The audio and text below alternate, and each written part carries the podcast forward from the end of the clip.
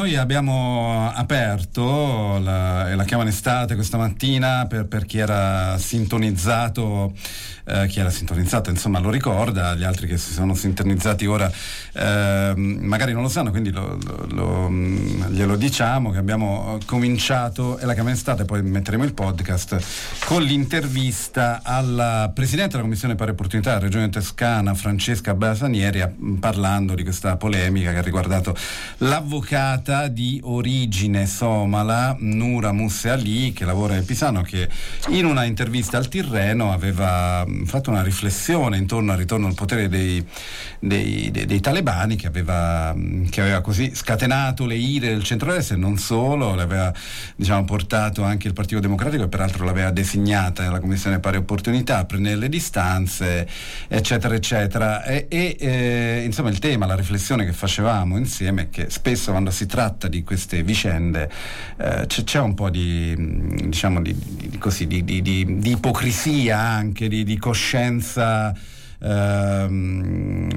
mettiamo di incoscienza politica, perché eh, in realtà quello che sta accadendo è figlio di una storia pluriennale, di, una storia che è cominciata subito dopo eh, quella che fu una guerra di conquista no? Del, dell'Afghanistan, la guerra contro, eh, vi ricordate, si diceva la, la guerra al terrorismo, eh, sì, sì, nelle,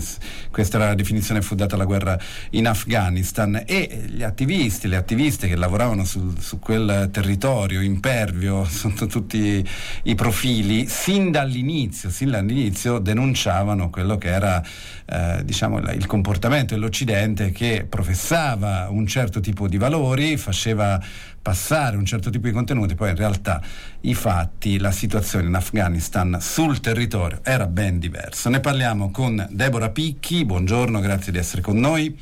Buongiorno Domenico, buongiorno a tutte e a tutti. Eh, eh, attivista cooperante per anni con, eh, con, progetti, soprattutto con il COSP, proprio lì, lì,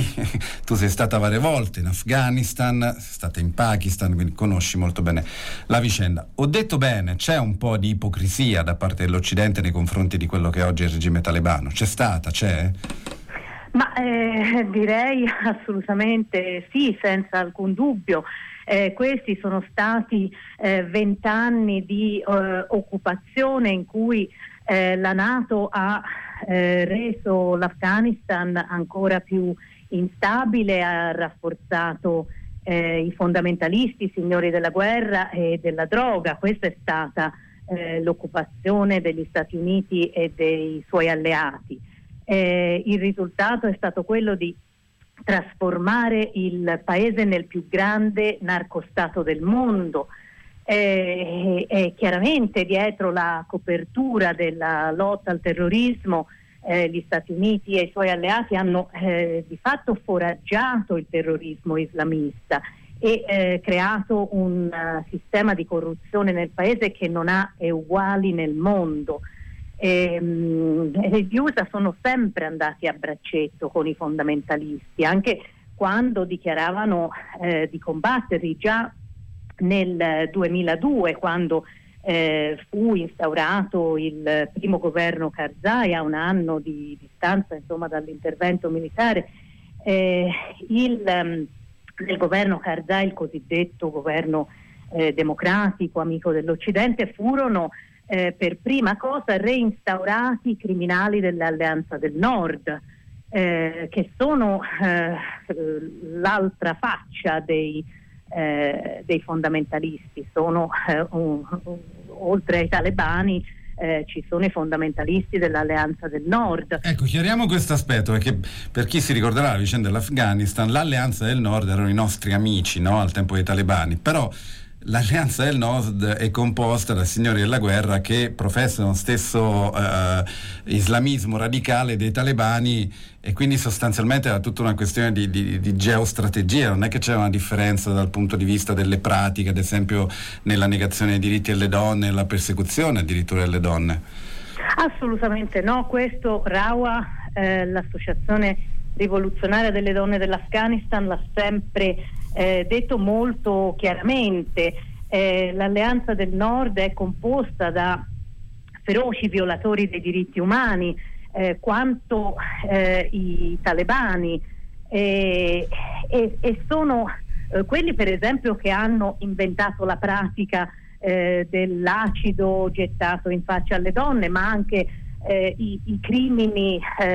contro l'umanità commessi dai miliziani dell'Alleanza del Nord sono inenarrabili, ci sono ehm, moltissimi dossier di Human Rights Watch su questo. Le, I crimini che hanno commesso contro gli oppositori politici sono eh, raccapriccianti contro le donne, contro quelli che appartenevano magari all'etnia sbagliata eh, o che contravvenivano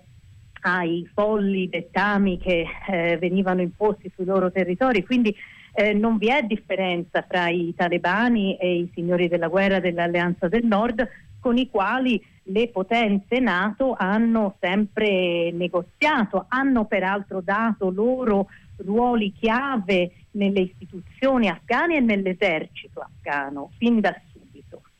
proprio mentre le organizzazioni democratiche sul territorio chiedevano disperatamente il disarmo di questi signori eh, della questo guerra. Questo spiega un po' anche eh, la disfatta no, del, dell'esercito afghano, a cui peraltro ho dedicato un bellissimo articolo su Formica, il professor Igor Pellicciari, che spiega come eh, quell'esercito era dissolto semplicemente perché eh, in realtà eh, era un esercito fittizio, nel senso che poi i, su, su, quella vicenda hanno fatto affari le compagnie di contractors internazionali, non c'era certo diciamo, un, controllo su quello che avveniva e quindi di fatto era un esercito già di per sé infiltrato. In conclusione, Deborah Picchi, sulla base della tua esperienza in riferimento a quello che sta capitando ora, cosa possiamo sperare, cosa deve fare la società civile occidentale?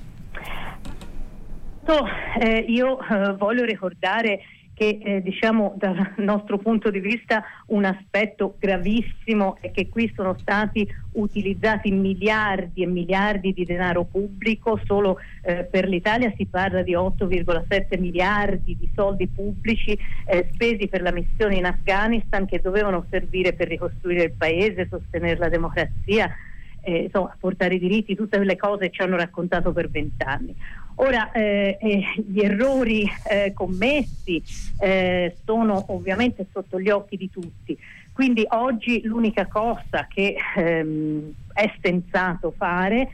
è sostenere le forze democratiche sia da un punto di vista politico che economico, quindi dare voce alle organizzazioni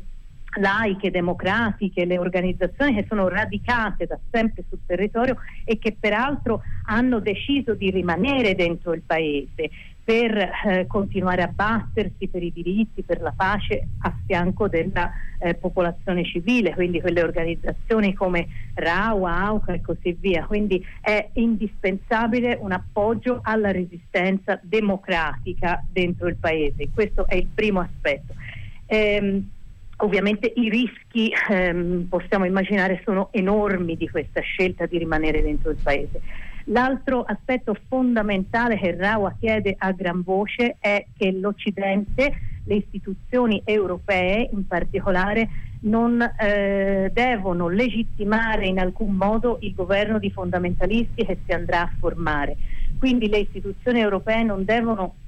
riconoscere il governo dei eh, talebani e dei loro eventuali alleati dell'Alleanza del Nord perché questo rappresenterebbe veramente come dire, un'ulteriore eh, beffa inaccettabile nei confronti del popolo afghano e delle donne afghane. Grazie Deborah Picchi, buona mattinata, buon lavoro. Grazie a voi, buongiorno, arrivederci.